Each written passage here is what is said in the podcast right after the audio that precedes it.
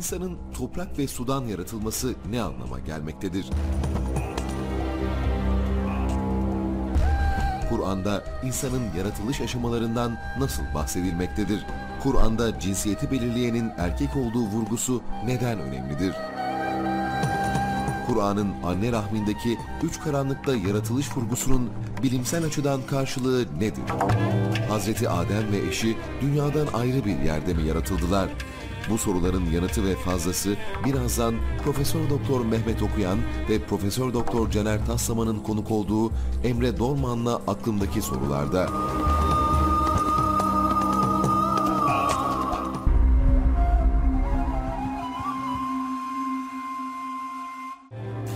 Aklımdaki Sorular T V sekiz ekranlarından herkese hayırlı geceler değerli izleyenler.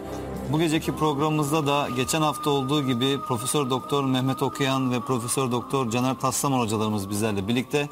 Hatırlayacağınız gibi geçen hafta Kur'an'ın Allah'tan geldiğinin delilleri başlığıyla birçok özellikle astronomiyle ilgili bir takım delillerden bahsetmiştik.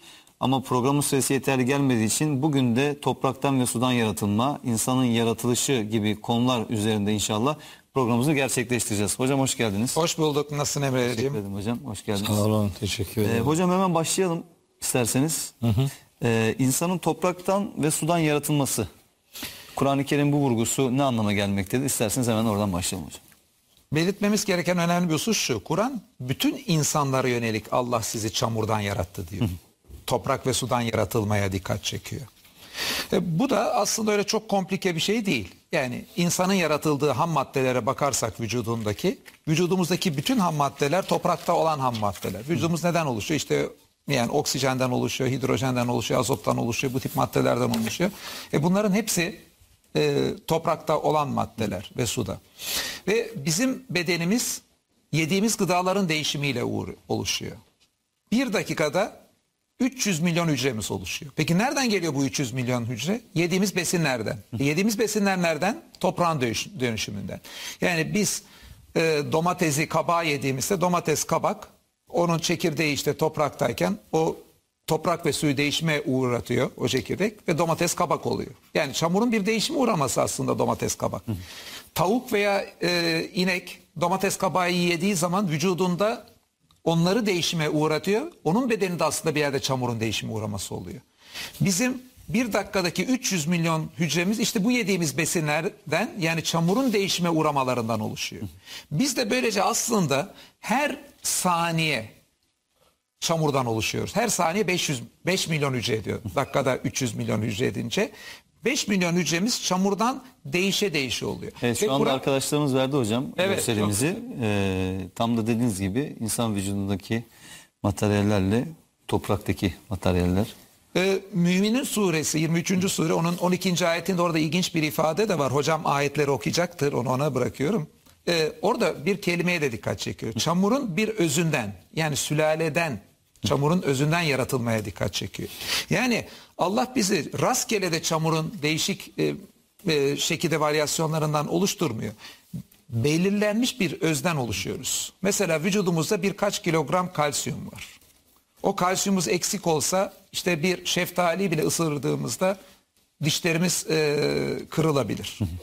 Veyahut da çinko birkaç gram vücudumuzda. Çinkonun biraz eksilmesi koku kaybına veyahut da hafıza kaybına vesile olabilir. Yani tam da Allah bir sülaleden yani bir özünden çamurun belirlenmiş bir özün e,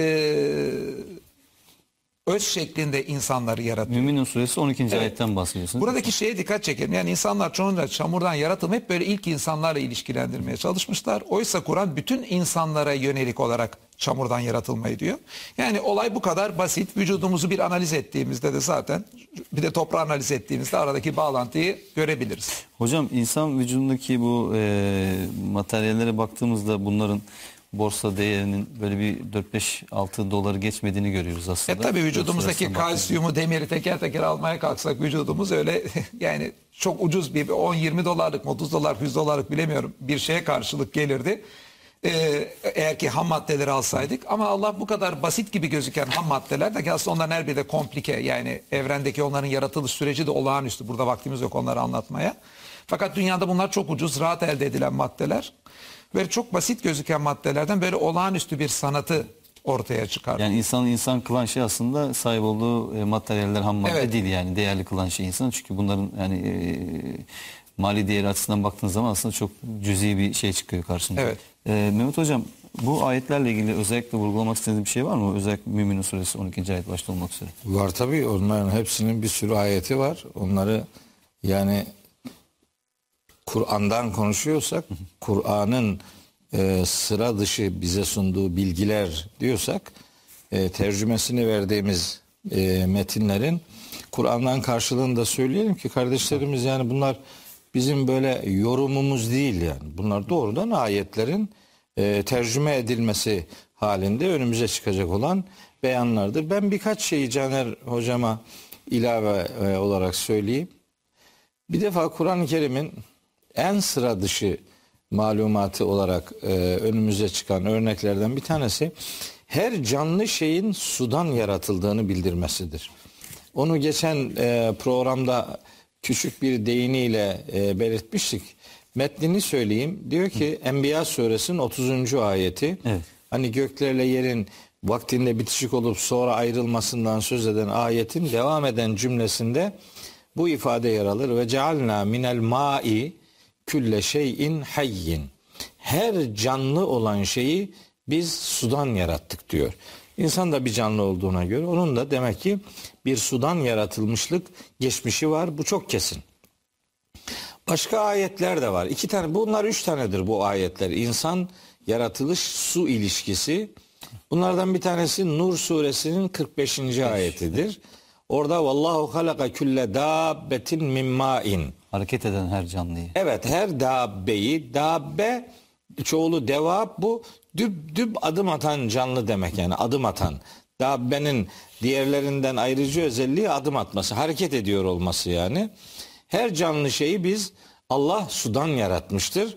Şimdi orada bir, bir, bir iki örnek veriyor. Diyor ki feminhum men yemşi ala batnihi. Öylesi vardır ki karnı üzerine sürünerek yürür. Evet. Ve minhum men yemşi ala ricleyn. Öylesi vardır ki iki ayak üzerine e, yürür. Ve minhum men yemşi ala arba'in. Öylesi vardır ki dört ayak üzerine yürür. Şimdi ben bunu bir yerde anlatıyordum da bir tanesi dedi ki bak işte Kur'an'daki bilgiler yeterli değil. Niye? Dört ayaktan daha fazla ayağı olan canlılar da var. İşte onları söylemiyor filan. İşte ayetin devamında diyor ki yahlukullahu ma yeşâ. Allah dilediği her şeyi yaratır. Allah'ın dilediğini yaratma noktasındaki ifadesi son derece evrensel ve kapsamı geniş bir ifadedir.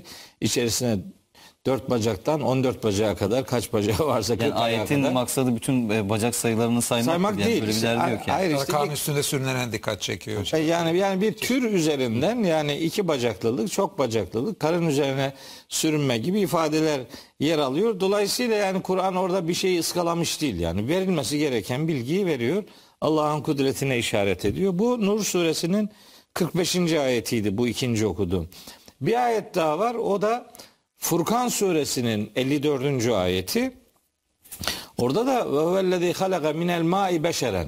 Doğrudan insana gönderme yaparak insan oğlunu işte sudan yaratan odur. İşte o su muhtemelen erlik suyudur vesaire ama nihayetinde onun da su, bildiğimiz elma kelimesini kullanıyor. Elma kelimesi bağlama göre diyelim ki erlik suyu diye yorumlarız ama kelimenin doğrudan verdiği anlam sudur. İnsanoğlu sudan yaratılır. Hocam tam burada belki bazı izleyicilerimizin aklına şu gelebilir. Yani genelde yaygın olan kanaat hani topraktan yaratılma ve bu konuda da ayetler olduğu için acaba burada bir çelişki var mı diye. Hayır, onu söyleyeceğim. Düşünebilirler. O konuda isterseniz bir değinelim tam yeri gelmişken. Tam da onu söyleyeceğim. Ee, oraya geldi. Yani bu su ile ilgili kısımda üç tane ayet var. Bunu hatırlatalım. Yani hangi biyolog diyecek ki canlılığın kaynağında su yoktur yani? Bunun bilimle alakalı nasıl bir kavgası olabilir ki? Bu teori değil ki yani, bu ispatlanmış, herkesin bildiği bir gerçek ve ona Kur'an'ın bu anlamda gönderme yapması bir mucize, bir sıra dışı, bir ufuk, bir hedef bilgi sunan örneklerden bir tanesidir. E, katkınızı e, cevaplayayım. Şimdi Kur'an-ı Kerim'de böyle bir mesele sadece bir yerde ele alınıp bitirilmez. Kur'an'da böyle serpiştirerek anlatma metodu vardır. Yani bir dağınık anlatım değil. Serpiştirerek konunun neresi nerede lazımsa orası orada zikredilir. Yoksa yani mesele biyolojik bir e, detay vermekse orada der işte canlılıkla alakalı nefsi vahide der, işte alak der, nutfe der vesaire. Onun detayını verir ama lüzumlu olduğu yerde verir. Diğer yerlerde onu vermesine gerek yok. Şimdi bir yerde der ki Kur'an-ı Kerim huvellezî halakaküm min turabin. Sizi topraktan yarattı. Ee, Caner hocamın da dediği gibi sizi ifadesi son derece dikkat çekicidir. Yani topraktan yaratılmışlık sadece Hazreti Adem'le alakalı ve sınırlı bir olay değildir. Herkesin öyle ya da böyle doğrudan dolaylı olarak toprakla bağı vardır. Hepimiz de toprak, toprağın değişime uğramış işte şekilleri vardır. Uğra, uğruyor Serhan hatta. Ee, evet. Hat mesela e, çok enteresan şeyde Hud suresinde huve enşeeküm minel ardı diye bir ifade kullanır Allah-u Teala. Çıkardı. Sizi topraktan, topraktan çıkardı. Yani bitkiler nasıl topraktan yaratılıyor, çıkıyor, meydana çıkıyorsa insanoğlu için de böyle dolaylı anlamda topraktan yeryüzüne çıkartılmak veya yerin yerden e, işte hayata çıkartmak gibi toprakla ilişkimizi düzenleyen Hud suresinde nefis bir ayet-i kerime var. Benzer bir ayet şeyde de var. Nuh suresinde de var. Vallahu enbeteküm minel ardı nebata. Allah sizi arzdan bir bitki olarak bitirdi yani. Bizim hepimizin böyle bir toprak ve bitkiyle ilişkilendirilen bir geçmişimiz var. Şimdi serpiştirerek anlatma gereği Kur'an-ı Kerim'in bazı ayetlerde toprak der. Söylediğim ayetlerde su diyordu. Suyla toprağın yan yana gelmemesi bir çelişki ifadesi değil, bir aşamalılık göstergesidir. Biz ona işte e, Caner Hocam çok daha iyi biliyor. Aslında ikisine bir arada dikkat çekmiş oluyor. Onu da aslında diyor. Suyla toprak bir arada dikkat çekiyor. Aynen öyle yani çam, su diyor, toprak, toprak diyor, çamur diyor, e, karışım diyor. Tîn-i lazib Saffat suresinde söylüyor. O karışımın hani konsantre bir e, karışım olduğunu ifade ettiği gibi biraz önce Caner Bey'in dediği gibi bir sülalesinden, bir özünden, bir nitelikli kısmından yani insanoğlunun. Toprak atımı değil. Yani her çamur insana dönüşmüyor elbette. Onun özellikli olan, özellikleri olan bir e, işte parçası veya e, boyutu insana dönüyor. Başka ayetler de var. Gene aşamalılık ortaya koyma noktasına. Mesela Hicr suresinde heme-i mesnun min salsalin min heme-i mesnun ifadesi iki defa geçiyor. Hicr suresinin yirmi altı ve yirmi sekizinci ayetlerinde orada pişmemiş çamurdan işte değişmiş cıvık bir balçıktan yaratıldı diyor. Rahman suresinde yani ısıtılmış yani fırınlanmış ateşle buluşturulmuş fahar gibi bir salsaldan yaratıldı diye böyle yedi tane aşama var aslında. Teker teker hepsini söylediğimiz zaman ulaşacağımız rakam yedi. Biz buna o tabi e, yani bilim insanlarının elbette söyleyeceğidir. Bir de şeyde de hocam bu enteresan değil mi? Yani anne rahmindeki aşamalara da Kur'an buradan geçiyor. Anne rahmindeki aşamaları sayarken de mesela başa Toprağa toprak konuyor. Ondan evet. sonra işte evet. nutfeye geçiyor, şey geçiyor Tabii. aşama. Ona yani. geçeceğiz. Kur'an bazen ayrı ayrı vurguluyor ama bazen de onları toplayıp sırasını da. Tabii lazım veriyor. Olduğu yerde nerede ne kadar lazımsa onu veriyor. Caner hocamın dediği gibi mesela halaka vallahu halakaküm min turabin. İşte sadece toprak diyor. Sonra diyor ki sümme min nutfetin.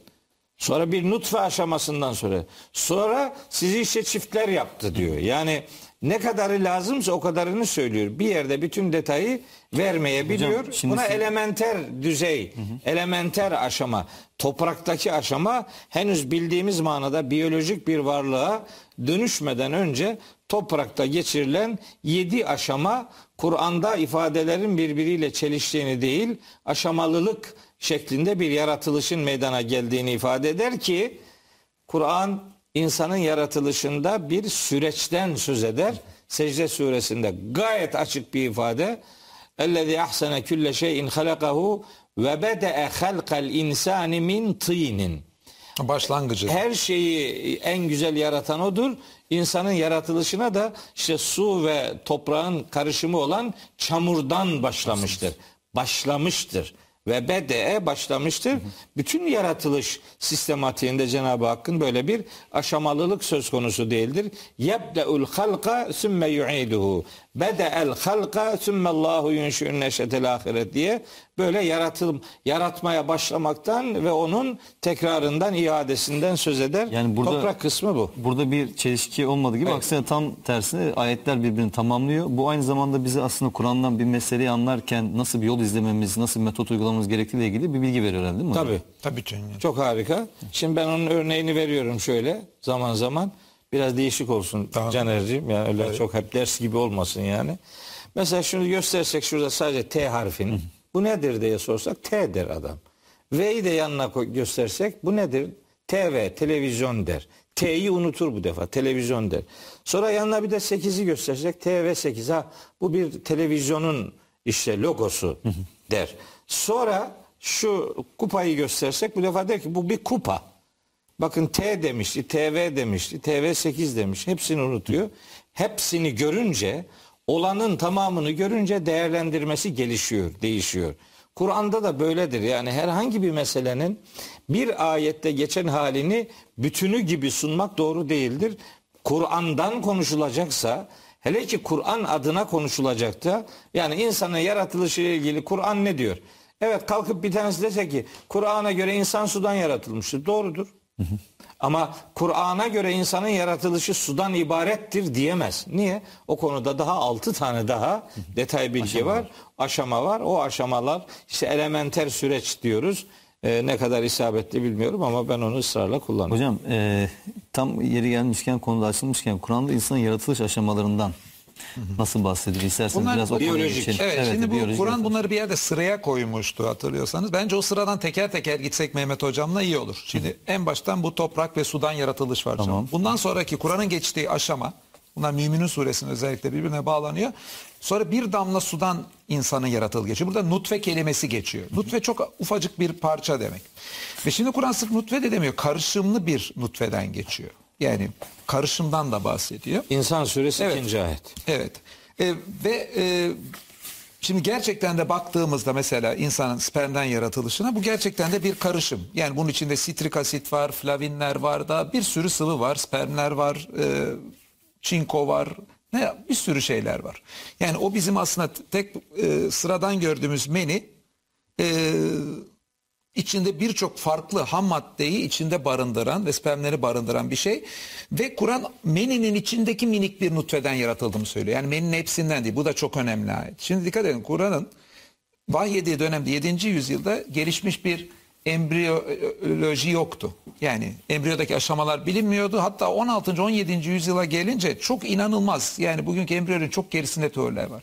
Yani bizim embriyoyla ilgili bilgilerimiz yirminci yüzyılda anne rahmine kameraların inmesiyle gelişmiştir. Orada Kur'an'ın dikkat çektiği ilginç şeylerden biri, meninin de bir nutfesinden insanı yarattığı geçiyor. Dikkat edin. Meninin hepsi değil, meninin ufak bir parçasından yaratıldığı geçiyor.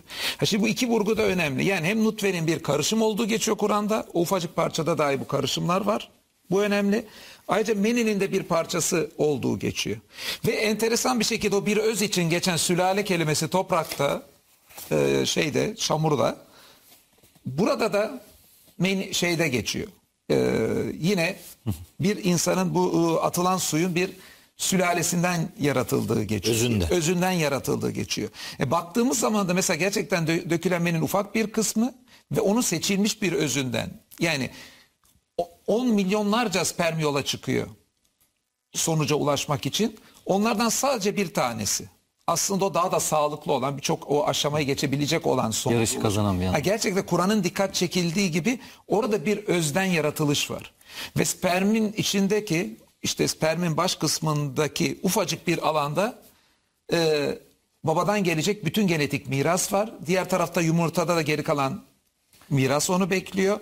İkisi de oradaki o iki genetik miras buluşup başlangıç yapılıyor. Bu da gerçekten bir öz. O genetik bilgiler e, belli bir kısmı ancak ulaşabildi. Oradan yumurtayla o buluştu. E, ve buradaki o bütün Burada aktif olan ham madde değil, gerçekten de bunun bir özü, ufak bir parçası yaptı.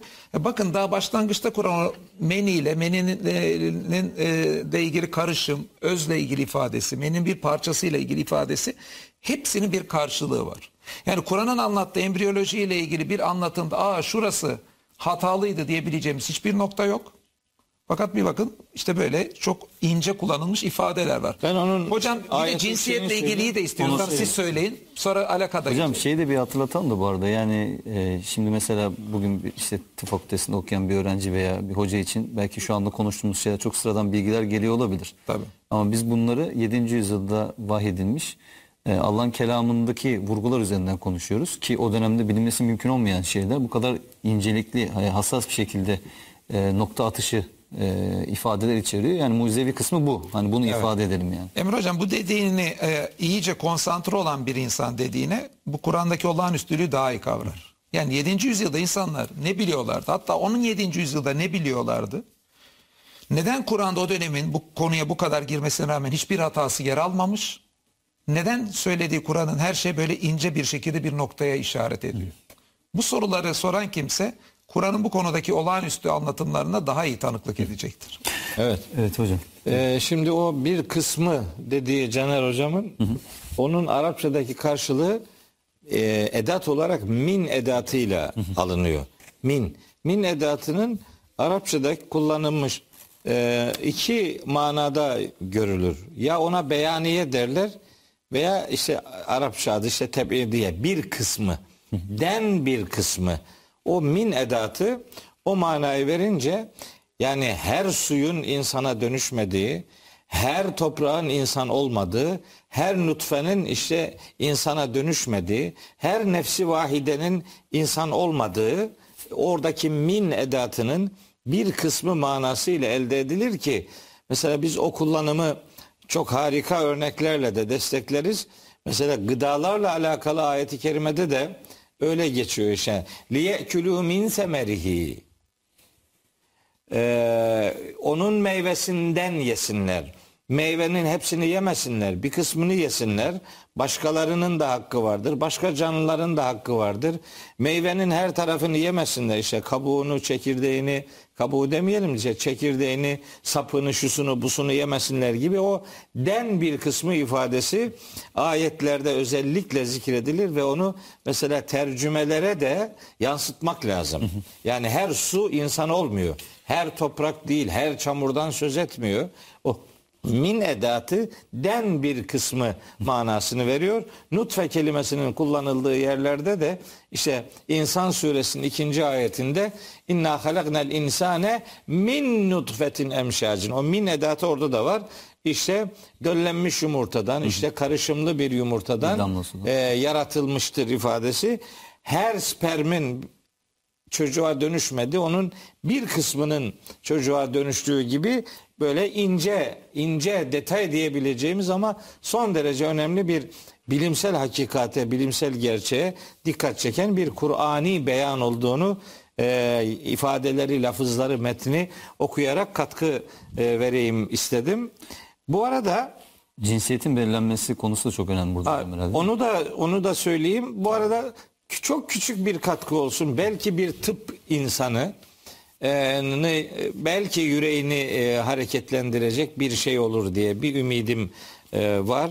E, Tarık suresinde yani bu ceninlerde üriner hücrelerin yaratılma yerinden söz edilen benim yorumum o en azından yani başkaları başka türlü yorumlayabilir. Ben metnini söyleyeyim de yani bundan ne çıkarı bilim insanları e, kararlaştırsınlar, tartışsınlar. O bizim işimiz değil. Orada diyor ki Allahu Teala "Felyanzuril insanu mimme hulik." İnsanoğlu nereden yaratıldığına baksın. Neden yaratıldığına, niçin yaratıldığına değil. Nereden yaratıldığına, niçin yaratıldığının cevabı başka yerlerde geçiyor. Nereden yaratıldığına bir baksın. beşinci ayeti Tarık suresi seksen altıncı surenin. "Hulika mimma indafikin."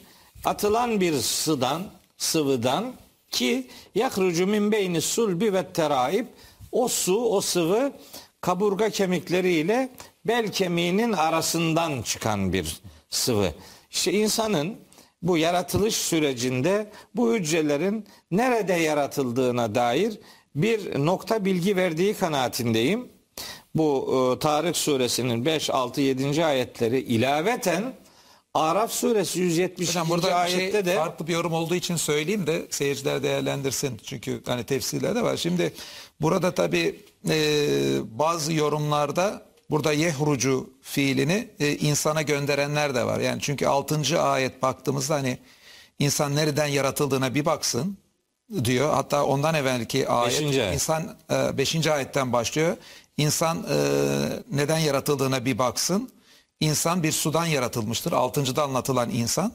Şimdi burada yehrucu min beyni sulbi ve teraib. Yani şimdi bu şeylerin arasından göğüsle e, kaburganın arasından çıkar diyor ama şimdi bu fiili nereye göndereceğiz? E, bu fiili bir insana gönderme ihtimali de var. Bunu da ben özellikle diyorum. Niye? Çünkü bu yehrucu yani insanın doğumu içinde Kur'an bu fiili kullanıyor, aynı fiili.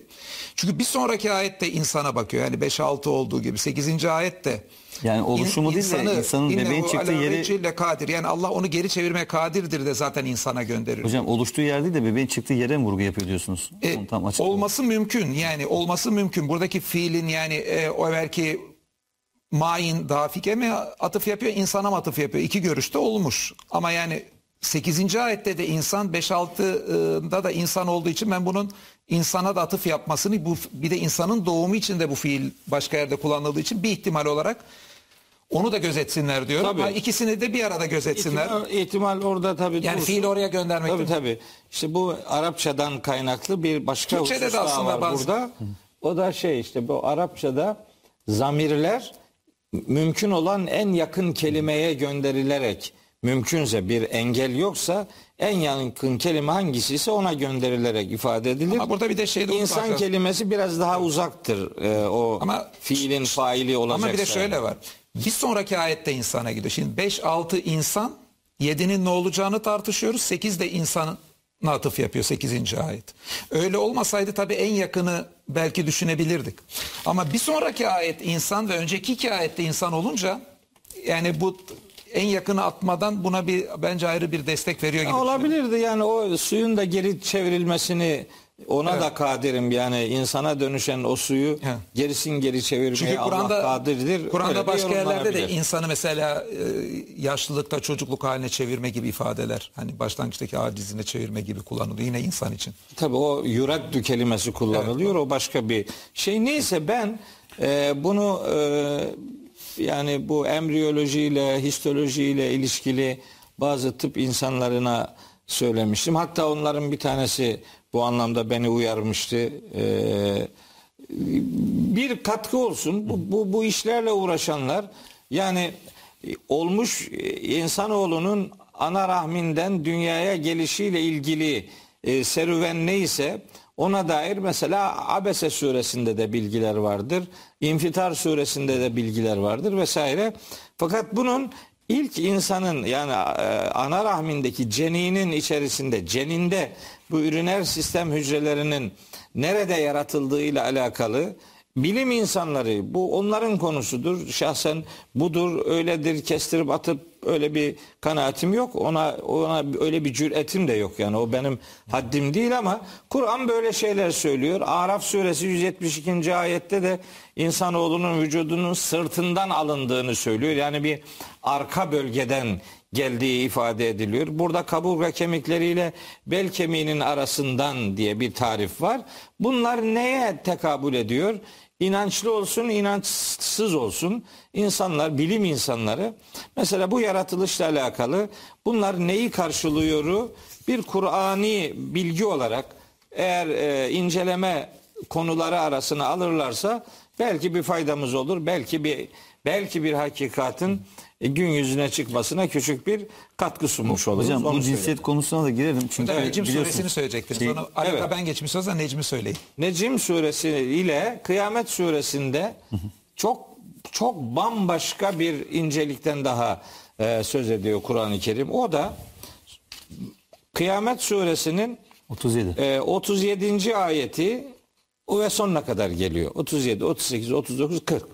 Surenin son ayet. Orada diyor ki tabi nankör insan tipini baştan beri eleştiriyor, eleştiriyor, eleştiriyor. Sonunda diyor ki yani böyle kahramanlık yapan şu insanoğlu, şu nankör insan, inkarcı insan tipi. Elem yekü nutfeten, bu bir nutfe değil miydi? Bir nutfe. Yani işte insanın en küçük canlı hali diyelim. Öyle değil miydi? Biraz önce Caner Hocam'ın ifade ettiği gibi hani e, karışımlı olan bir nutfe. Artık bu spermle ilişkili de görülebilir. Artık yumurtayla döllenmiş işte o zigot diyebileceği. O da karışım, o da İkisi karışım. İkisi de bir sürü ham maddenin bir araya gelmesiyle olur. Şimdi bu nutfe değil miydi diyor insanoğlu. Nere, nereden oluşan bir nutfe bu? Min meniyyin, meniden oluşan. Gene min edatı var bakın. Gene bir kısmı manası burada var. Hepsi nutfeye dönüşmüyor. Bir kısmı, bir tanesi işte dönüşüyor. Yümna, atılan. Atılan meniden e, oluşan bir nutfe değil miydi ki sümme kâne alakaten, sonra o nutfe alaka oldu. Hı hı. Bir sonraki aşaması alaka, işte bizim ona embriyo dediğimiz şeye Kur'an alaka. Alak suresi de adını buradan alıyor. İşte asılı duran şey, yapışkan şey, o da işte embriyonun ana rahminin rahim duvarına yapışık asılı duran halini ifade ediyor. Alaka değil miydi? Sonra alaka oldu. Fehalaka fesevva. O alaka olduktan sonra Allah onu yaratmaya devam etti ve ona onu düzenledi. Burada geçmiyor ama başka ayetlerde yusavviru fiili kullanılıyor. Suret vermek. Hatta işte belirli belirsiz bazı ana organlar, tali organların işte yaratılması Hac suresi beşinci ayette ifade ediliyor vesaire. O detaylara girmeyelim. Şimdi ana rahminde meydana geliyor bu insan, küçücük cenin. Feceale minhu. Şimdi asıl can alıcı nokta bu. Feceale minhu. Allah ondan yarattı, ondan. Neyi yarattı? Ezzevceyni, iki çifti. Ezzekere vel unse, erkeği ve dişiyi, erkek ve dişiden oluşan çifti ondan yarattı. Şimdi Necim suresine mi geçtik hocam? Hayır hayır aynı, Bu, ha, aynı, aynı sure, devam devamlıyız. otuz dokuzuncu Tamam. ayet. Ondan yarattı Allahu Teala. Şimdi buradaki o hu zamiri, şimdi Arapçada zamirler erkek ve dişi olarak iki tanedir ana kategori olarak. Erkek zamirleri hu veya huve, dişi zamirler ha veya hiyedir. E, tesniyeleri, cemileri var vesaire. Şimdi erkek, Arapçada ayrıca bir özellikten daha söz etmek zorundayım. Arapçada erkeklik ve dişilik sadece bildiğimiz manada erkeklik ve dişilikten ibaret değildir. Kelimelerin de erkeği ve dişisi var. Öyle kabul edilir. Kullanım böyledir. Başka dillerde de var yani. Bilmiyorum. Batı dillerinde de var. Bu Arapçada da var. Şimdi buradaki minhu zamiri, hu zamiri erkek bir zamir. Yani bu bir erkek kelimeye gidecek. Mecbur. Hı hı. Kelime dişi ise ha diye gidecek. Kelime erkek ise hu diye gidecek. Kelimenin dişi mi erkek mi olduğunu bize öğreten bir takım kurallar var. Bunlardan en yaygın olanı kelimenin sonunda yuvarlak T bulunmasıdır. Başka örnekler de var da işte en yaygını bu yuvarlak T. Şimdi bakıyoruz önceki ayetlere. Bu yuvarlak T'si olan kelime hangisi? Bir elem yekû nutfeten. Nutfe kelimesi geçiyor. Tamam. Alaka kelimesi geçiyor. Yuvarlak T'li. E bunlara ait bir zamir olacak idiyse minha demesi gerekiyordu. Demek ki alakadan yaratılmıyor. Bu cinsiyet meselesi. Nutfeden de yaratılmıyor. Belirleyen nutfe değil, alaka da değil. Bu hu zamirinin önceki ayetlerde gideceği tek kelime meni kelimesidir. O kelime erkek bir kelimedir. Erkek olduğu için insanın cinsiyetini belirleyen hücre erkekten gelen sperm hücresidir. Çünkü bu hu zamiri bunu zorunlu kılmaktadır. Bu bir tercih değil. Bir yorum yapmıyoruz yani. Bu doğrudan şimdi işte biyologların ifade ettiği gibi kadının X X kromozomlarıyla erkeğin X Y kromozomları e, hakikatine karşı kadından daima X gelecek, erkekten X gelirse çocuk kız olacak, erkekten Y gelirse çocuk erkek olacak. Cinsiyeti belirleyen hücre erkekten yani meniden yani spermden gelen hücredir. Kur'an Necim suresinde de benzer bir hakikati ifade ediyor. Daha detaylı olması itibariyle ben Kıyamet suresi otuz yedi, otuz sekiz ve otuz dokuzuncu ayetlerdeki bu yorum değil, asla yorum yapmıyorum. Gramerin verdiği, bizi zorunlu olarak yönlendirdiği bir Kur'an'ı hakikaten dikkat bunun çekmez. Öneminin altını çizelim isterseniz tam da yeri gelmişken. E, tarih boyunca biliyorsunuz yani erkek çocuk doğuramadığı için kadınlar hep susra, suçlanmışlardır. Günümüzde bile halen de e, erkek çocuk doğuramıyor olmayı kadına tabii, tabii. insanlar maalesef e, fatura ederler. Ya boşuyor ederler. Eşini veya bir daha evleniyor evet. filan. Erkeği halbuki Kur'an-ı Kerim yedinci yüzyıldan cinsiyeti belliğinin erkek menisinin bir parçası olduğunu çok açık bir şekilde ifade söylüyor. Ediyor. Başka ayetlerde ama de. Buna rağmen tabii Müslümanların önemli bir kısmının Kur'an gibi bir gündemleri olmadığı için bu kadar açık bir şeyden dahi haberler olmuyor. Tabii tabii Ali İmran suresinde rahimlerde sizi şekillendiren Allah'tır diyor. Huvellezî yusavvirukum fil erhami keyfe yeşâ. Tasvir etmek, şekillendirmek Allah'ın işidir. Şura suresinde de lillahi mülkü semavati vel ardı yahluku ma yeşâ yehebu limen yeşâ'u inâsen ve yehebu limen yeşâ'u zükûre. Yani dilediğine kız çocuk, dilediğine erkek çocuk veren Allahu Teala'dır. Dolayısıyla yaratmak Allah'a aittir. Bu yaratılışta kime erkek, kime kız çocuk vereceğinin takdiri Cenab-ı Hakk'a aittir. Ama kız mı erkek mi olacak bu hücrelerin eşleşmesinde belirleyici olan hücrenin erkekten gelen sperm hücresi olduğu apaçık bir Kur'an gerçeği. Yani insan kendi tercih edemediği cinsiyetinden dolayı övülemeyeceği gibi yerilemezdi. Evet. Bunu da vurgulamak lazım yani. Hocam buradan şeye geçelim. Kur'an o sıradan sonra, buradan sonra nereye geçiyor Kur'an? Ee, alak aşamasına geçiyor. Bahsedelim yani insanın yani. Anne rahminde bir alak aşaması geçirdiğine Kur'an'da var. Şimdi Kur'an'ın indiği dönemde embriyolojiyle ilgili bir terminoloji de yoktu doğal olarak. Hatta bugün halk arasında konuşursak biz ona embriyo diyoruz. Embriyonun farklı aşamaları içinde halk arasında belki tıpta tabii ki o trimester aşamalar gibi belli şeyler ayrılıyor ama halk arasında bununla ilgili de yaygın bir terminoloji yok yani şey için. Hani embriyolojinin her aşaması için ayrı ayrı kullanılan. Ama Kur'an mesela o başlangıç anı için dikkat edin. Şeyden sonraki o nutfeden sonraki aşama için bir alak aşamasından bahsediyor. Alak ne demek? Asılıp tutunan demek. Yani Kur'an o nutfenin anne rahminde alacağı nutfeyi dediğim sperme de sperm olarak da düşünebiliriz. O zigot olarak da düşünebiliriz. İkisi de çok ufacık bir parçacıktır yumurtayla. Müminun suresi on üç on dörtten bahsediyoruz değil mi hocam? Tabii orada Kur'an sıraya başka yerde de var. Başka ama yerde de var ama şimdi Müminun suresinin özelliği şu. Kur'an birçok yerde sizi sırf Allah'ın alaktan yarattı diyor. Bir yerde çamurdan diyor. Orada bir sıraya koyup Kur'an'ın ayrı ayrı yerlerinin adeta Müminun suresi bir tefsiri. Hani hocamın demin bahsettiği çok önemli bir özellik vardı. Kur'an'ın kendi kendini tefsir etmesi. Mesela kimisi diyebilir ya Allah bir yerde alaktan yarattı diyor, bir yerde çamurdan yarattı, bunlar nedir diye hiç Kur'an'ı bilmeyen birisi sorabilir. Ona Müminun suresini açıp gösterirseniz hangi aşamada neden yarattığını, bunların aslında her bir ayrı aşamaya işaret ettiğini görürsünüz bir araya getirdiğinizde. Alak aşaması burada önemli olan şeyden sonraki sıra, nutfeden sonraki, yani zigottan sonraki, spermden sonraki bir aşama. Peki bir asılıp tutunma olayı var mı? Var. Ne var? Hemen daha embriyonun anne rahmine girdiği o başlangıç döneminde salgılanan bir enzim sayesinde anne rahmine alak oluyor. Yani asılıp tutunuyor. O alak aşaması oluyor. Alakın yan anlamlarından biri sülük ve gerçekten de sülük gibi yapışıyor. Anne rahmine yapışıyor. Orada bir süre büyüyecek. Peki alak aşamasından bir sonraki aşama ne Kur'an'a göre? Mutka yani bir çiğnemlik et aşaması. Yani bir çiğnemlik eti alalım. Şuraya koyalım ne kadar ufak bir şey olduğunu görürüz. İşte o kadardan küçük bir aşamada gerçekten alak oluyor. Bu da yani Kur'an o sıraya koyması da muazzam. Peki bir çiğnemlik et deyiminde bir incelik var mı acaba Kur'an'ın kullanması? O bir büyüklüğünü işaret ediyor da diye düşünebiliriz ama onun yanında anne rahmindeki embriyonun gelişimlerini bu alak aşamasından sonra gözlediğimizde bir çiğnemlik et boyutunda olduğu aşamada sanki dişlerle ısırılmış gibi bir şekli var embriyonun. Böyle Fas, ufak bir et benziyor. Parçası da böyle üstünde sanki diş izleri var. Isırılmış gibi de embriyodaki bir resmi var.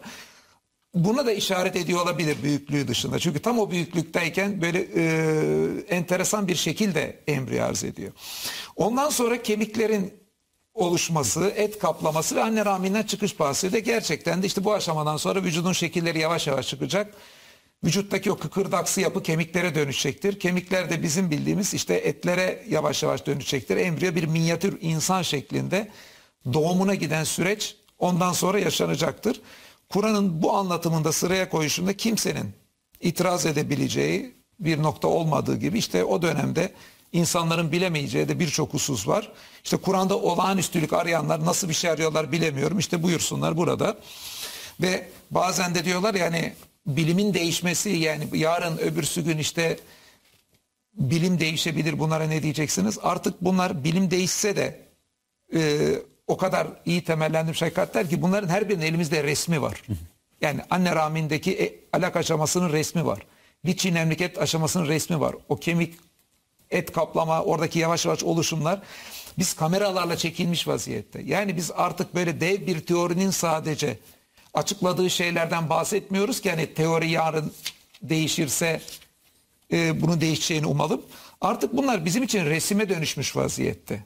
Yarın yani hangi teoriyi, embriyolojiyle ilgili ben yeni bir teori çıkacağını da beklemiyorum da böyle hani D N A'nın D N A'nın tabii o kök hücreden Ee, yani D N A'nın nasıl her bir organa ayrı ayrı yaptığı tam bilinmiyor. O tip kısımlarda yeni bir şeyler çıkabilir.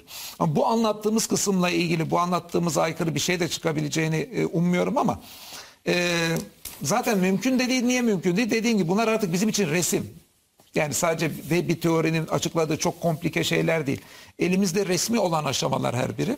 O açıdan e, bana göre oldukça iyi temellendirilmiş. İşte Kur'an neden olağanüstü sorusu sorulduğunda ortaya koyabileceğimiz hususlar. Hocam e, iskelet sistemimizden bahsediyor dediniz. Kur'an sonra onlara et giydirilmesinden. Aynı zamanda iskelet sistemimiz de başlı başına bir mucize. Tabii. Yani işte aşağı yukarı değişik boyutlarda iki yüz altı kemikten meydana geldiğini biliyoruz. Ki burada işte bizim aslında e, atlama, koşma, eğilme, oturma gibi birçok hareketimizi aslında iskelet sistemi sayesinde yapıyoruz ve insan vücut ağırlığına göre aslında iskelet sistemimiz çok hafif.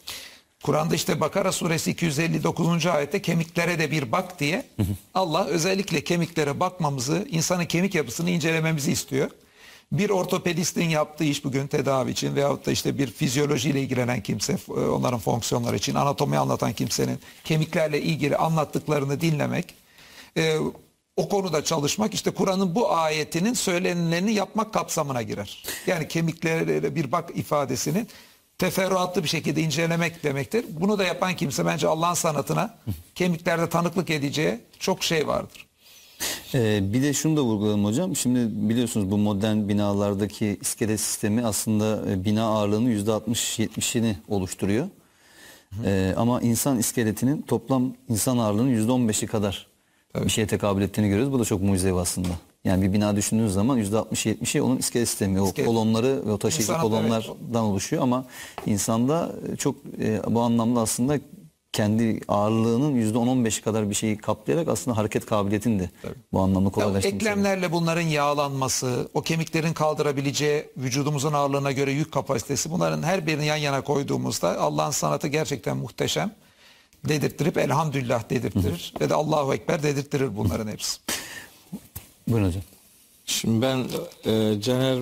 Hocam, hocam o beş sayfa tuttu ayetlerde. Klasik hocamın tutuşu var. Bunları anlatmam lazım. Çünkü bu bunların Kur'an karşılığı bunlar. Evet. Yani yani Kur'an'dan konuştuğumuzu evet. kardeşlerimiz görsünler, yoksa ya böyle tahmini şeyler söylemiyoruz yani. Zaten aslında programın amacı da biraz bu hocam. Evet, yani ya. Siz biraz bunun Kur'an'daki karşılığını ben daha çok söyleyeyim. paylaşın. Evet. Detaylarını Caner hocamla daha çok metnini evet metniyle buluşturursak kardeşlerimizin çok daha e, daha hani daha dikkatini çekeceğini düşünüyorum.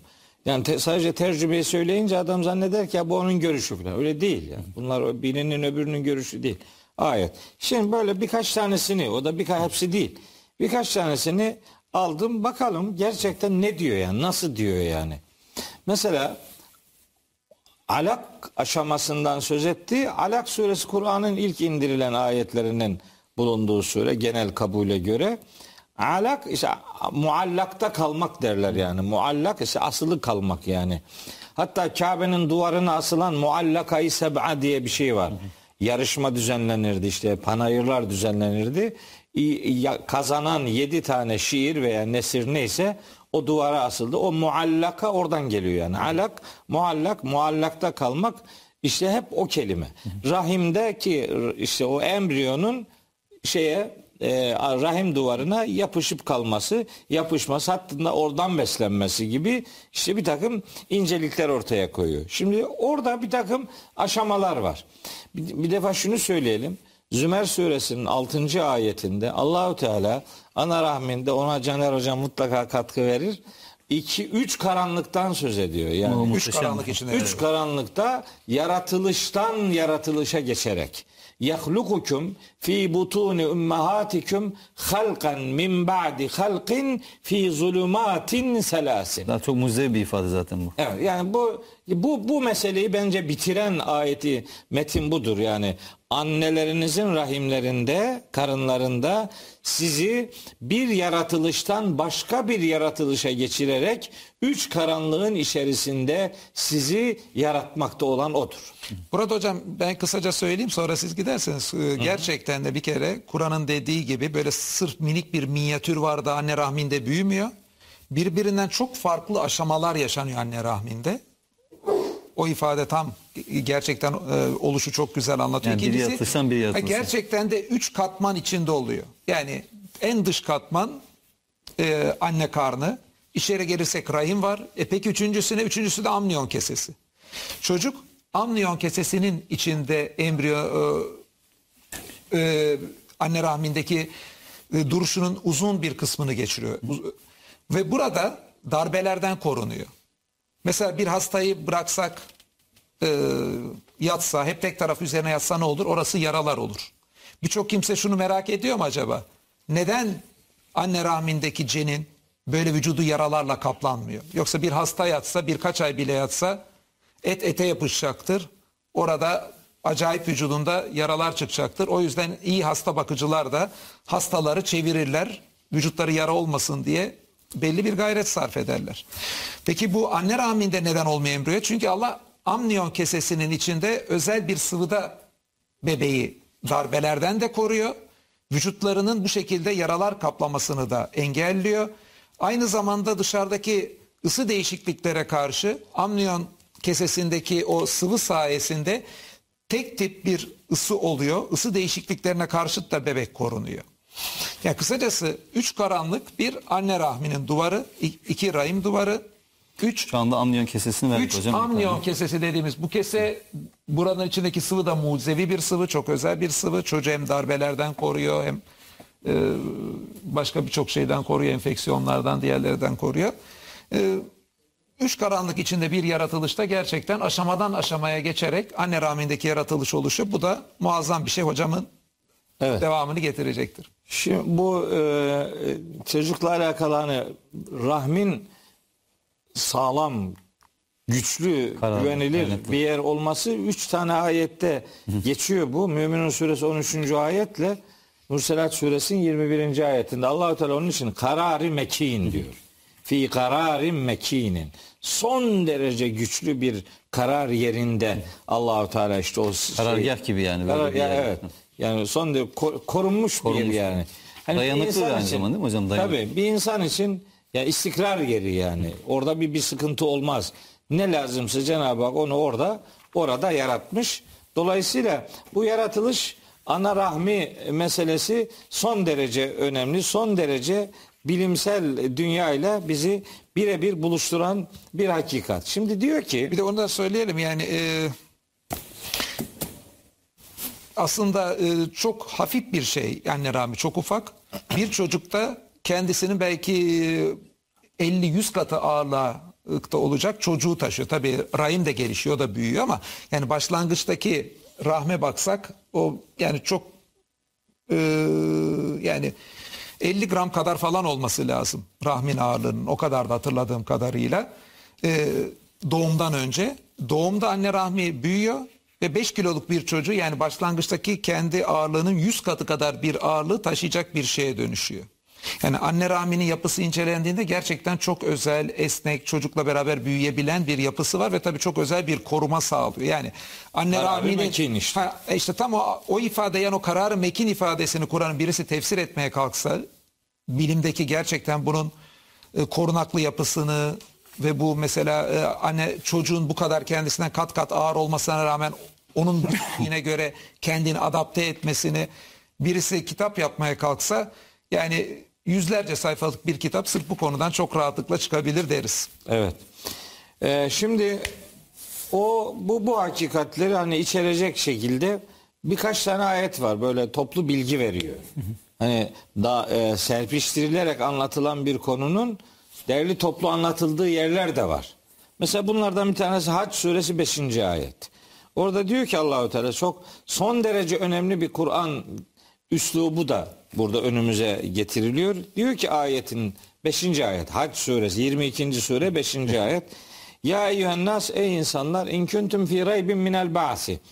Siz eğer diriltilme konusunda şüphedeyseniz, öldükten sonra Sürekli diriltilmeye dair bir şüpheniz varsa şunu bilin.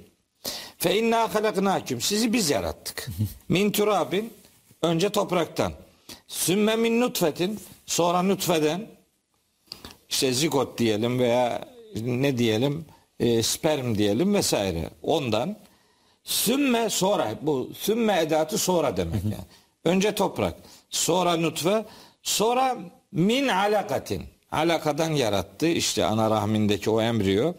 Sümme min mudgatin muhallakatin ve gayri muhallakatin. Şimdi mudga ifadesi şeyde geçiyor. Müminun suresi on üçüncü ayette burada hafif bir açılımlı geçiyor. Burada mudganın bir muhallaka kısmı, bir gayri muhallaka kısmı. Muhallaka yaratılmış, şekillendirilmiş. Bunu şöyle yorumluyoruz. Diyoruz ki ana organları belirlenmiş, tali organları henüz belirlenmemiş. Aslında tam hocam gerçekten de diyelim bir çiğnemlik et büyüklüğünde olduğu aşamada embriyonun baktığımızda organları insan haline alacak şekilde hafif belirli ama belirsiz. Mesela üç dört aylık bir bebeğe baksanız daha ileride yani birçok organı belirli olur. Birçok şey olur ama o bir çiğnemlik et büyüklüğünde olduğu aşamada organları belirsiz ama hafif hafif çıkacak gibi de. Yani ha, bir taraftan yani orada da bir yani belli belirsiz demesi de bir incelik Allah alem. Evet. Ya işte muhallaka ve gayri muhallaka ifadesi hmm.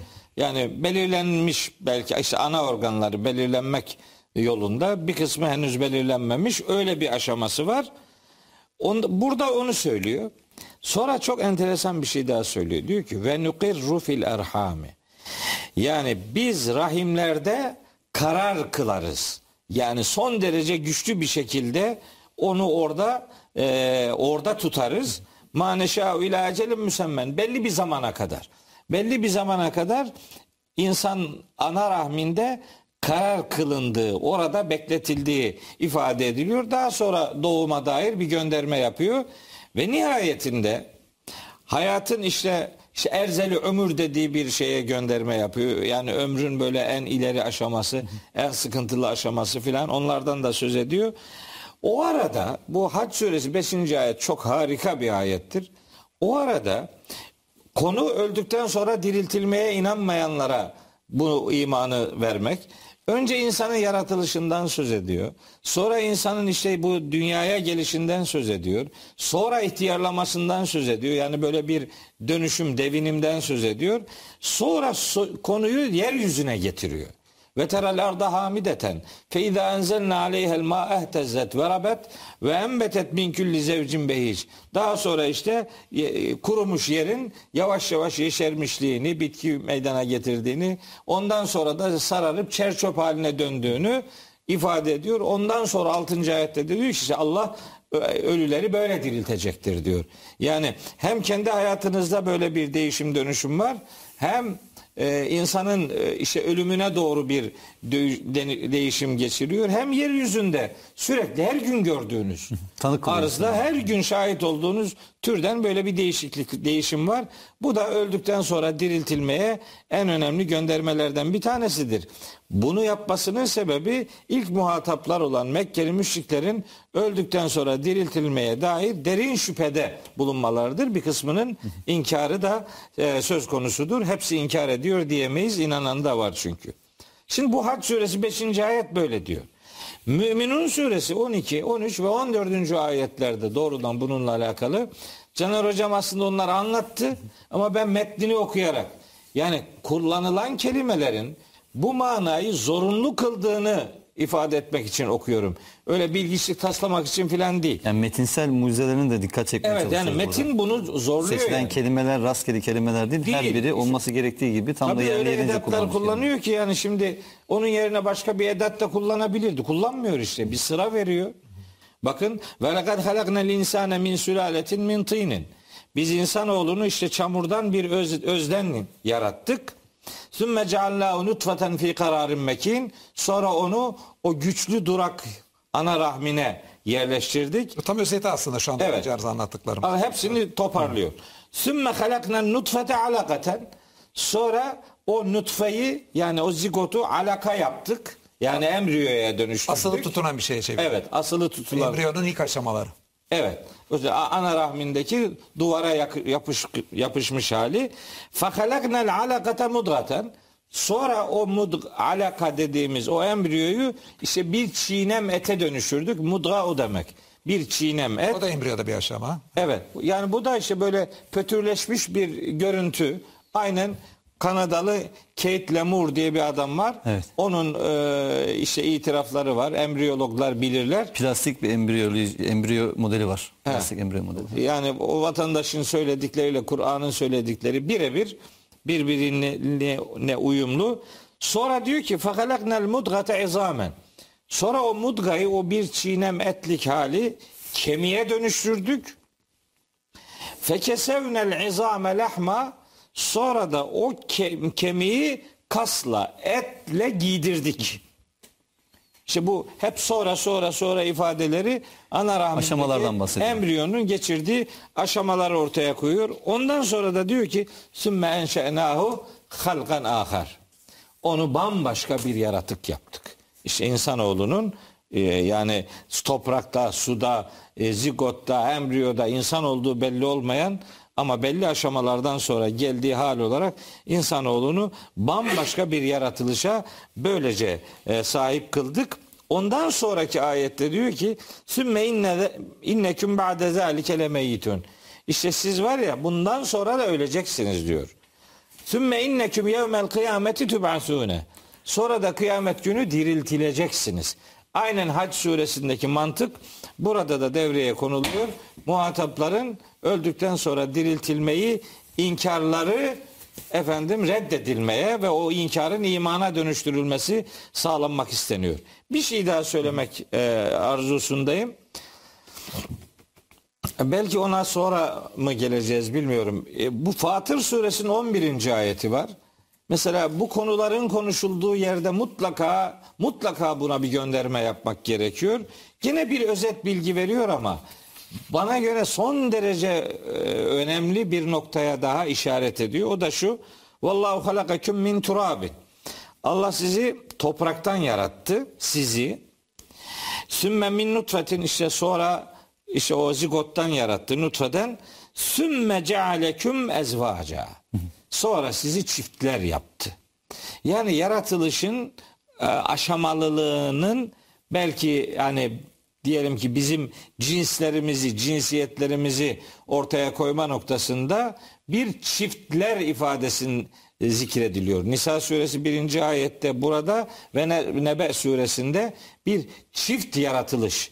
Çift yaratılış bir zevç kelimesi kadın erkek bir çift demek ama ezvaç olunca işte çiftler en az üç çift ve onun sonrasına dair bilgi veriyor. Onu belki biraz daha sonra Ee, ilk insanlar nasıl çoğaldı filan orada buna bir gönderme hocam, yapacağız. Şimdi e, biz sürekli vurguladığımız bir şey, onu tekrar bir hatırlatmış olalım. Yani eğer ki Kur'an-ı Kerim sadece vahyedildiği, indirildiği döneme ve topluma e, hitap ediyor olsaydı bu kadar detaylı bir bilgi verir miydi hocam insanın anne rahminde geçirmiş olduğu aşamalarla ilgili? Yani Kur'an'ın o güne söylediği şeyler olduğu gibi bugüne ve geleceğe de söylediği şeyler var diyoruz. Tam da bunlar aslında onu destekleyen bir delil olmuyor. El, elbette hocam öyle. Bir iki ayette de söyleyeyim burada tam. Mesela işte yer şeyi burada Emre hocamın dediğiyle bir arada düşünmek lazım. Mesela Bakara suresinde diyor ya eğer kulumuza indirdiğimizden şüphe içindeyseniz haydi bunun benzeri bir sure getirin. Allah dışındaki tanıklarınızı da çağırın. Eğer doğru sözlüyseniz. Eğer yapamazsanız ki asla yapamayacaksınız. Bu durumda inkarcılar için hazırlanmış yakıtı insanlara taşlar olan ateşten sakının. Bakara evet. suresi yirmi üç yirmi dört. Yani Kur'an hiçbir zaman için Bunu çok vurguluyoruz ama bence çok önemli. Alın bu kitap size, inandınız inandınız, inanmazsanız cezasını çekersiniz sadece demiyor. Hep diyor ki bu kitap e, büyük bir iddiadır. Allah'tan şeye, gelmiştir. E, sınavdan geçirilmeye açık bir kitap. Buyurun, eğer ki bu Allah'tan değil diyorsanız o zaman hepiniz birbirinize destek çıkın. Bir benzerini Kur'an'ın meydana getirin. O zaman deyin ki işte Kur'an gibi bir kitap yazdık. Yani ne özelliği var, ne marifet var kitabınızın ortaya koyun. O zaman da diyelim ki aa, bak demek ki yani Kur'an Allah sözü değilmiş. Şimdi biz Kur'an Allah'tandır derken e, evvelki programlarda da bunu geçtik. Yani tarihte oynadığı bir rol var. Kur'an'ın Allah'ın hayatı merkezine koyması var. Şimdi bu kadar önemli tarihte fonksiyonları olan, Allah'ın varlığını insanlarla buluşturmak gibi en önemli işi yapan Kur'an, embriyo ile ilgili bunları anlatıyor. Yani biz yüzlerce kitaptan birinden alak meselesini aldık, birinden nutfe ile ilgili bu şeyi aldık, birinden onu aldık, birinden bunu aldık. Sonra bunları birleştirip de burada anlatıyor değiliz. Bütün bunlar tek bir kitapta geçiyor ve bu tek bir kitabın tarihte oynadığı büyük bir rol var. Allah'la insanları buluşturmak için yaptığı bir rol var. Ha, dünyada tarihte böylesine önemli bir rol oynayıp da yedinci yüzyılda yazılıp da e, o dönemin embriyolojisinde söylenmeyen şeyleri söylemiş. Buyurun buna benzer bir kitap ortaya konsun. Söylediğimiz bizim işte somut deliller. Ve tek bir kitaptan getirilen somut deliller. Yani birçok ayrı yerden topladığımız somut deliller değil. Hocam, ha, bununla de... bizim yapmaya çalıştığımız işte Kur'an'ın bu ayeti. Bakara suresindeki ayetinin neden doğru bir iddia olduğunu söylemek. Veya Hud suresinde de bir on sureyle ilgili bunun versiyonu var. Yoksa onu uydurdu mu diyorlar. De ki bak. Yani uydurdu diyenlere Kur'an yalancısınız, ateşleyenlarsınız demiyor. De ki öyleyse haydi onun benzeri uydurulmuş on sure getirin. Bu bir de şunu gösteriyor. Demek ki Kur'an peygamberimizin döneminde surelere ayrılmış. on sureyi millet sayıp da görecek şekilde ki adam on sureyi göremiyor olsa hani Kur'an peygamberimizden sonra toplandı bir araya getirdi ortada yoktu diyorlar ya bazıları. Aslında bu bir yerde ona da cevap. Demek ki Kur'an peygamberimizin döneminde surelere ayrılmış şekilde duruyor ki burada on suresi diye bir zikir var. Adam on sureyi demek ki görebiliyor ki haydi onun benzerini getirecek. Yani göremediğine in adam karşı taraf benzerini getirecek. Ama neyse onu devam edelim. Onun benzeri uydurmuş on sure getirin doğru sözlerdenseniz. Allah'tan başka çağırabildiklerinize çağırın. Eğer size cevap veremedilerse yani Kur'an'ın on suresinin benzerini getiremiyorlarsa artık bilin ki o ancak Allah'ın bilgisiyle indirilmiştir ve ondan başka Tanrı yoktur. Artık Müslüman oluyor musunuz? Ortada yine bir iddia var. Bunlar İşte embriyoloji ile ilgili ortaya koyduğumuz veya başka programda kozmoloji veya denizlerle ilgili ortaya koyduklarımız Kur'an'ın bu iddiasının nasıl ciddi bir iddia olduğunu ve bugün bunun bir kısım delillerini biz ileri sürüyoruz. Tabii ki bizim ulaşamadığımız daha ortaya çıkmamış Kur'an'ın çok daha fazla harikası olduğuna iman ediyoruz. Hocam da biliyorum, hocam da öyle düşünüyor. Ee, ama bu ortaya çıkanlar bile Kur'an'ın bu iddialarının neden yere basan iddialar olduğunu gösteriyor. Hocam e, bu kitap Allah'tan gelmemiş olsa, diyelim haşa bir insan tarafından yazılmış olsa bu girdiği temas ettiği konular çok riskli konular. Çünkü günün birinde belli ki yanlışlanacak, yalanlanacak bunlar. Yani bilim ilerlemesi, teknolojinin ilerlemesi. Şimdi modern tıbba, modern bilime baktığımız zaman anne rahmindeki bu aşamaları olduğu gibi tasdik ediyor. Yani muzeviliği burada zaten. Yoksa Kur'an-ı Kerim bir bilim kitabı değil şüphesiz. Ya da böyle bilimsel bilgi verme maksadıyla bunları bize ifade etmiyor. Bir de bir kitap yani uydurulursa niye uydurulur? Ona dikkat etmek lazım. Mesela peygamberimizi neyle itham ediyorlar? Bir menfaat elde etmek için uydur, değil mi? Kur'an'da sıkça geçen bir tema. Bu ayetleri düşünürken şöyle bir soru da sorabiliriz. Embriyodaki bu aşamaları o dönemde tarif edildi. İnkarcılara göre bunları peygamber tarif etti. Allah vahiy değil. Peki bundan ne menfaat elde etti? Onu soracağız. Yani nasıl bir menfaat vardı? Bunun hiçbir menfaat elde etmedi. Kendi döneminde çünkü bunlar ortaya çıkmayacak. Yani diyelim ki embriyolojiyi biliyordu peygamber hani söyledi ama kendi döneminde ortaya çıkmayacak şeyleri söyledi. Bunları söylemesinden dolayı belki de eleştiri alıyordu böyle şey olur mu diye.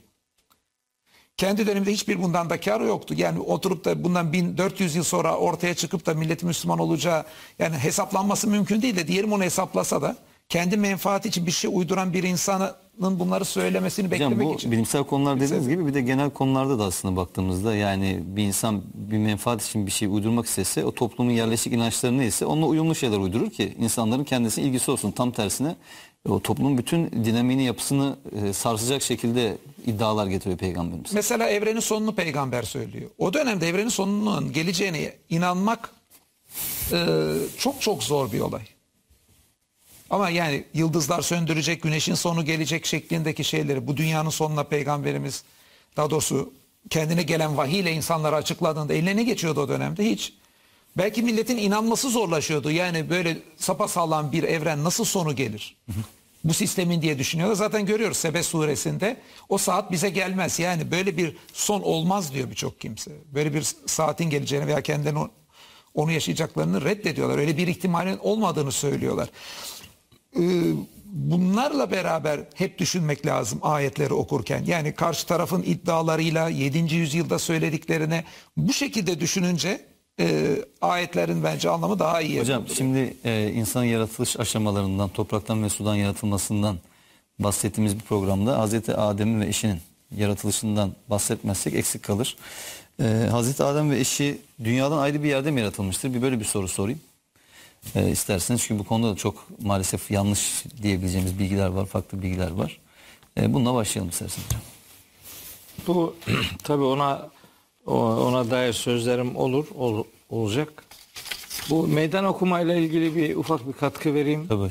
Ee, genelde bilinenin e, yanlış olduğunu ortaya koymak maksadıyla söylüyorum. Şimdi deniyor ki işte Kur'an-ı Kerim işte diyor ki önce bir sureyle meydan okuyor. Sonra on sure, sonra bütün kitap filan. Ya bir sureyi getiremeyen on sureyi nasıl getirecek yani? Bir sureyi getiremeyen, on sureyi getiremeyen koca kitabın benzerini nasıl getirecek? İşte bu surelerin iniş sırası yaklaşık olarak biliniyor. Yaklaşık, öyle çok nokta değil. Hı hı. E, Mekki sureler var, Medeni sureler var.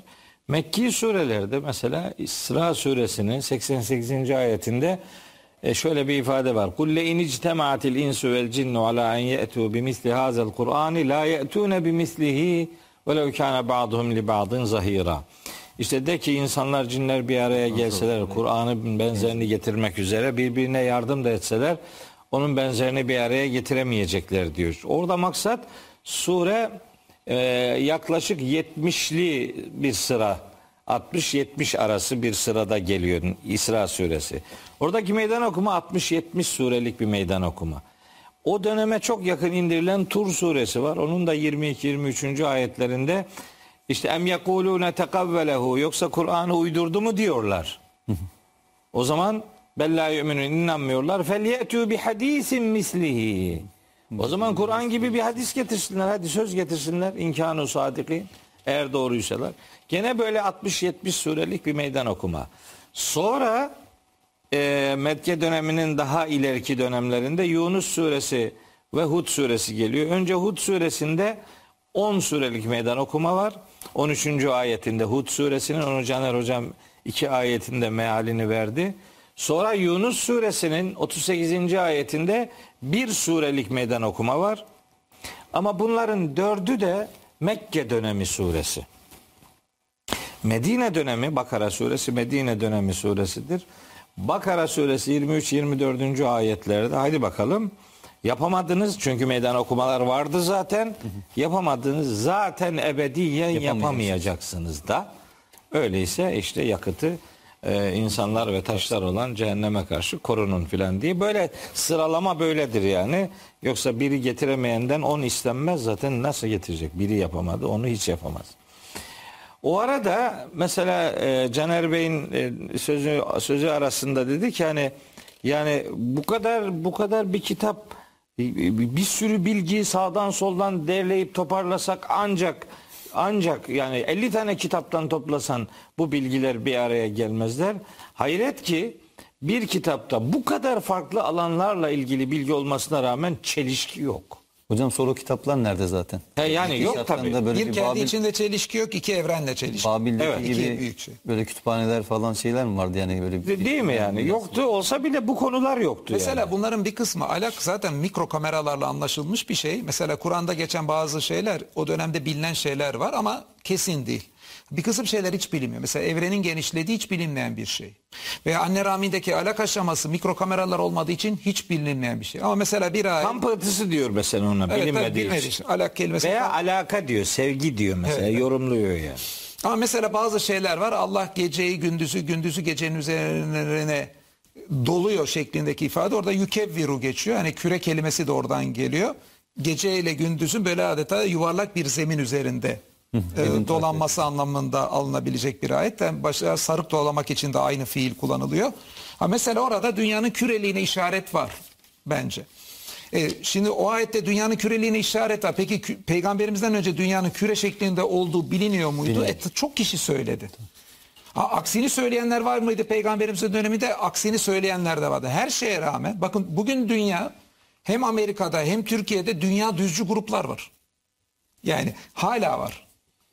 E, peygamberimizin döneminde de zaten farklı görüşler vardı dünya ile ilgili. Ha, bunlar arasında Kur'an'ın e, dünyanın yuvarlaklığına işaret edebilecek böyle ifadesi olması muazzam bir şey. Gerçekten bir kürenin üzerinde baktığımızda yani dünyaya pardon dünyaya uzaktan baktığımızda bir kürenin üstünde böyle geceyle gündüz yer değiştiriyorlar. Tam ayette dendiği gibi gece gündüzün gündüz gecenin üzerine yuvarlanıyor şeklinde uzaydan dünyayı görürüz. Simetrik kadar, bir hareket var yani. Evet yani şey bile de ama yani tam birisi diğerinin üzerine dolanıyormuş gibi uzaydan gözüküyor. Yuvarlanıyormuş gibi gözüküyor. O Yukeviru'daki o yuvarlaklık ifadesi de gecenin gündüzün gündüzü gecenin üzerine yuvarlanması en güzel dünyaya uzaktan bakıldığında tanıklık edecek bir ifade.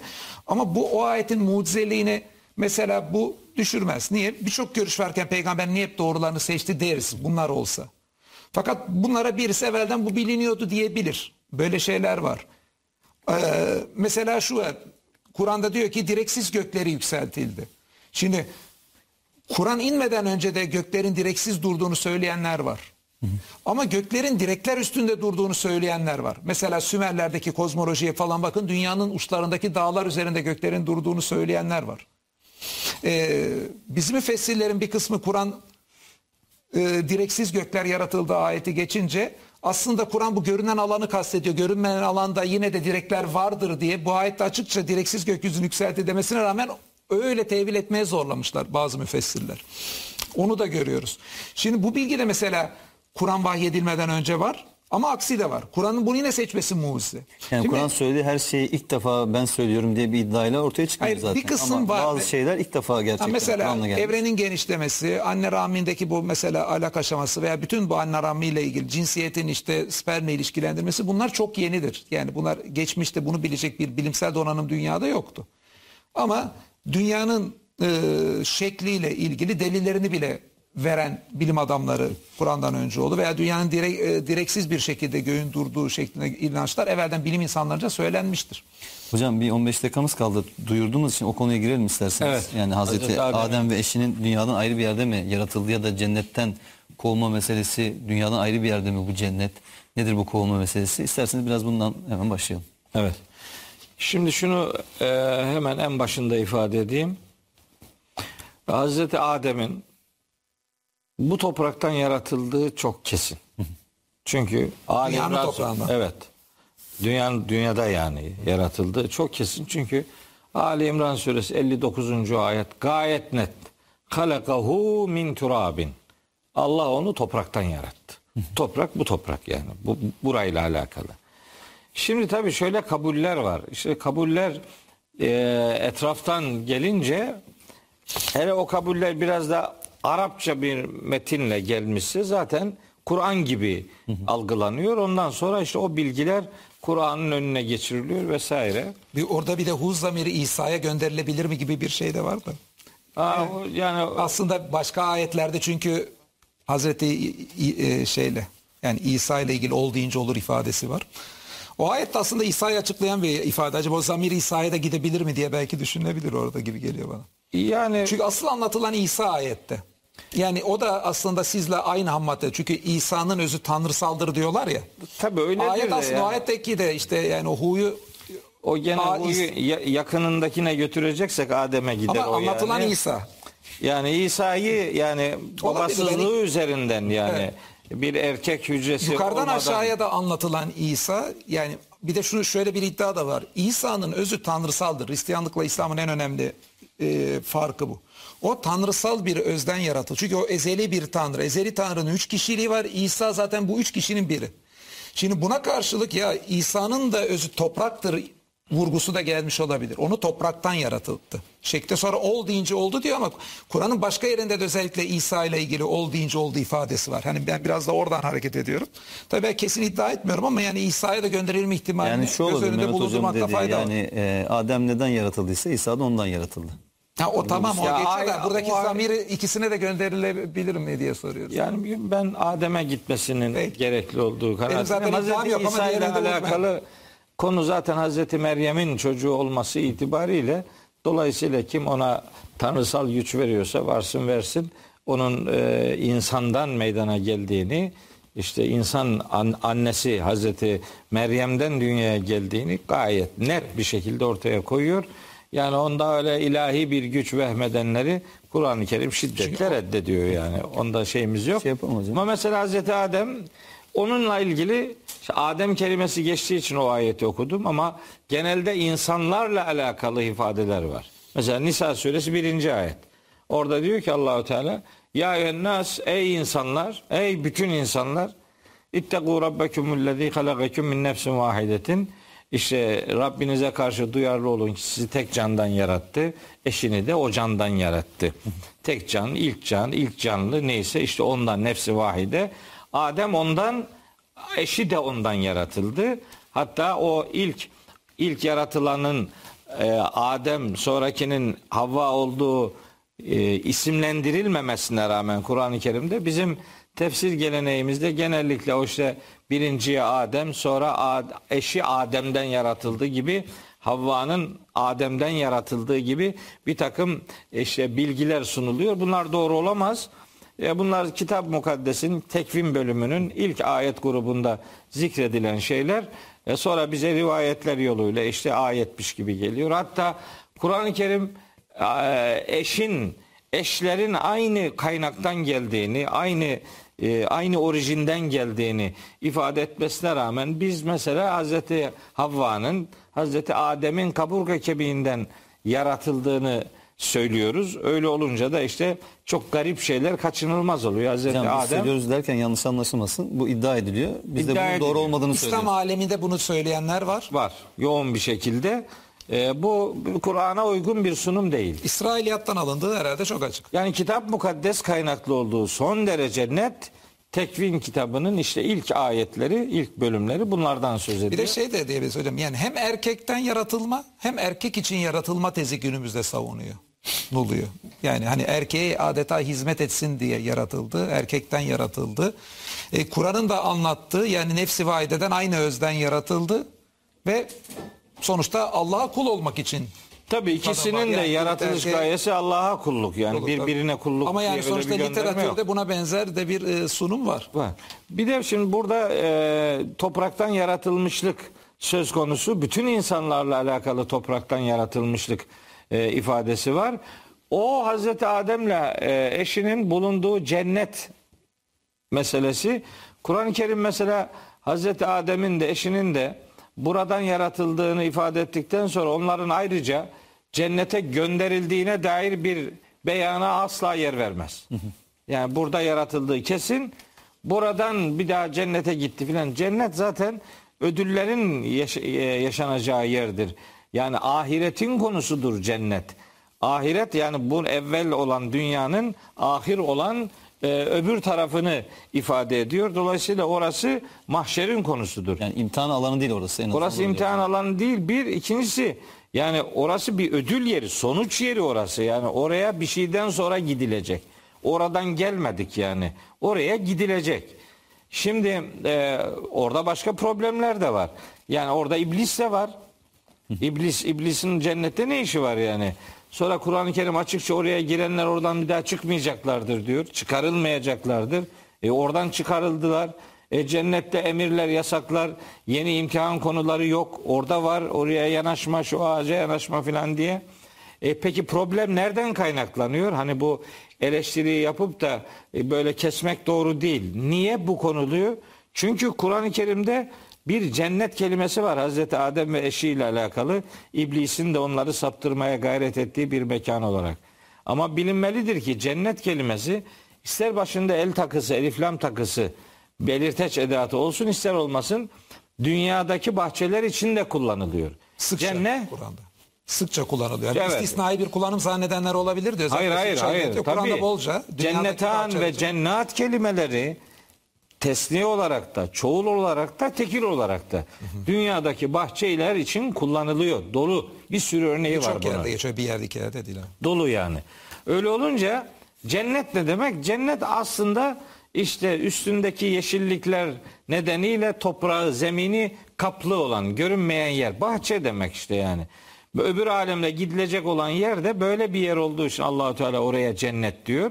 Burada Hazreti Adem'in imtihan edildiği yer dünyadaki bir bahçedir.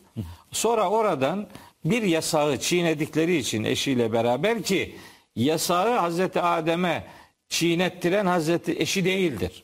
Yani ikisini de aldatan iblistir. Hatta özellikle Hazreti Adem'i aldattığı, özellikle Hazreti Adem'e yönelik bir vurgula Taha suresi yüz yirminci ayetinde fevesvese ileyhiş şeytanu, ona şeytan vesvese verdi beyanı yer almasına rağmen Hazreti Adem'i Hazreti Havva'nın işte e, saptırdığı, aldattığı gibi bir takım bir edebiyat üretiliyor. Bu da yine Tevrat'ta zaten. Bu aynen Tevrat'ta var. İsrailiyat olduğu gibi oradan geçiyor.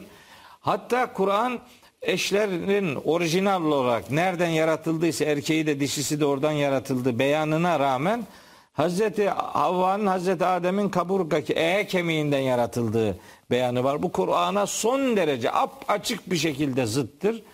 Buradan da yeni şeyler üretiliyor. İşte kadın eğridir, tabiatı olarak eğridir. Düzeltmeye çünkü kalkma diyorlar. Düzeltmeye kalkarsan kırılır, kırarsın. Düzeltmezsen de hep eğri kalır. İşte biz de diyoruz ki yani kardeşim yani E kemiğinin kaynağı erkek nasıl düz oluyor da kadın eğri oluyor filan. Yani bu ya daha yaratılışta birini suçlu göstermek, birini kabahatli, birini eksik, birini problemli, birini e, düzeltilemez gibi göstermek doğru.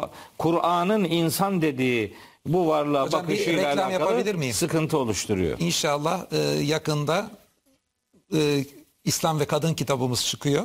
Ondan sonra internette benim siteme de koyacağım İslam ve Kadın kitabını. Belgeseli de hazırlandı. Bunun belgesel tabii ne zaman yayınlanır bilemiyorum. Belgesel de bitti. İslam ve Kadın kitabını duyuracağım. Yani orada bu konuları detaylı bir şekilde açıklanıyorum. Hocamın yayınlanmamış tefsirin notlarından da faydalandım. İslam ve Kadın kitabı da Allah razı olsun hocam. Her zaman katkıda bulunur. Ben de her zaman severek onunla istişare ederim şey bir konuda yazarken. Estağfurullah. İslam ve Kadın kitabının ücretsiz P D F'ini beklesinler. İnternet sitemde olacak inşallah. Bu konuları biraz detaylıca anlatmaya çalışacağız ve kadınla ilgili bütün meseleleri, yani sorunlu meseleleri. Evet. Güzel, reklamları bitirdim. E, hayır olsun. Ama ücretsiz bir şey olduğu için yani öyle öbür reklamlar gibi reklam sayılmaz bu. Onu evet. İnşallah kitap çıkınca ayrı bir program konusu yapalım. İnşallah. Beraber. İnşallah. İnşallah. İnşallah. Bu yakınlarda baksınlar, duyurusunu yapıp inşallah millete ulaştıracağım. Evet. Yani işte Hazreti Adem ve eşi başka alemlerden, başka gezegenlerden buraya getirilmedi, gönderilmedi. Burası Hazreti Adem'in ve eşinin gönderildiği bir sürgün yeri değildir. Böyle korkunç bir hata yapılıyor. Burası dünya bir sürgün yeri değil. Burası Hazreti Adem'in yani insanoğlunun imarıyla görevlendirildiği ve cenneti, ahireti kazanma yeri olarak Allahü Teala'nın belirlediği bir mekandan söz ediyoruz. Burası böyle bir sürgün yatağı filan değildir. Başka bir alemden buraya gelmişlik, inme diyor işte. İhbitu, ihbita kelimesi var. Oradan hareketle işte yukarıdan aşağıya indi. Halbuki o kelimenin kullanıldığı başka ayetler de var. Mesela İsrailoğullarla ilgili Hazreti Musa onların bakıldığı güzel bir yerde e, yerli yersiz sorular sordukları için ihbitu Misran diyor işte. Şehre, Şehre inin. inin yani.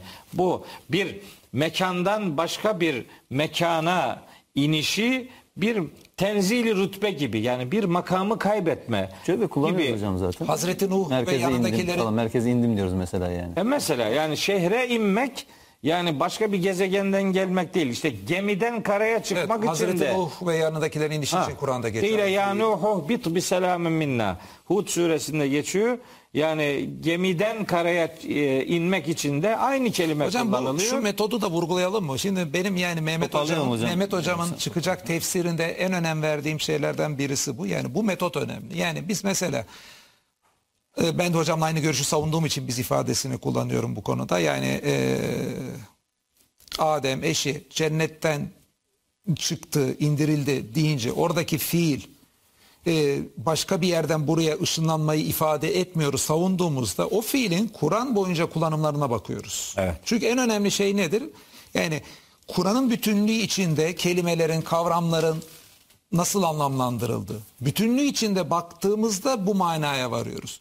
Yani çünkü Kur'an gibi bizim güvenilir bir kaynağımız yok. O zaman Kur'an'ın bir kısmını anlamak için de bizim en güvenilir e, vasıtamız Kur'an'ın başka bir kısmındaki bilgiyi onun için kullanmak.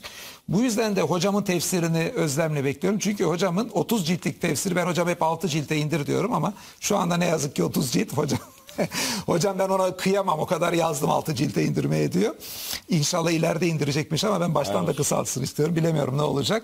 Ee, ama o tefsir özellikle bu metodu takip edip de yazılan bir kitap olduğu için öz, hasretle bekliyorum, bir kısmını gördüm. Estağfurullah. Yani hocam mi, son sözleri alalım. E, yani alalım. Çaba sarf ettim, Kur'an'ı Kur'an'la tefsir etmeye gayret ettik. Bu konu onun için çok önemli.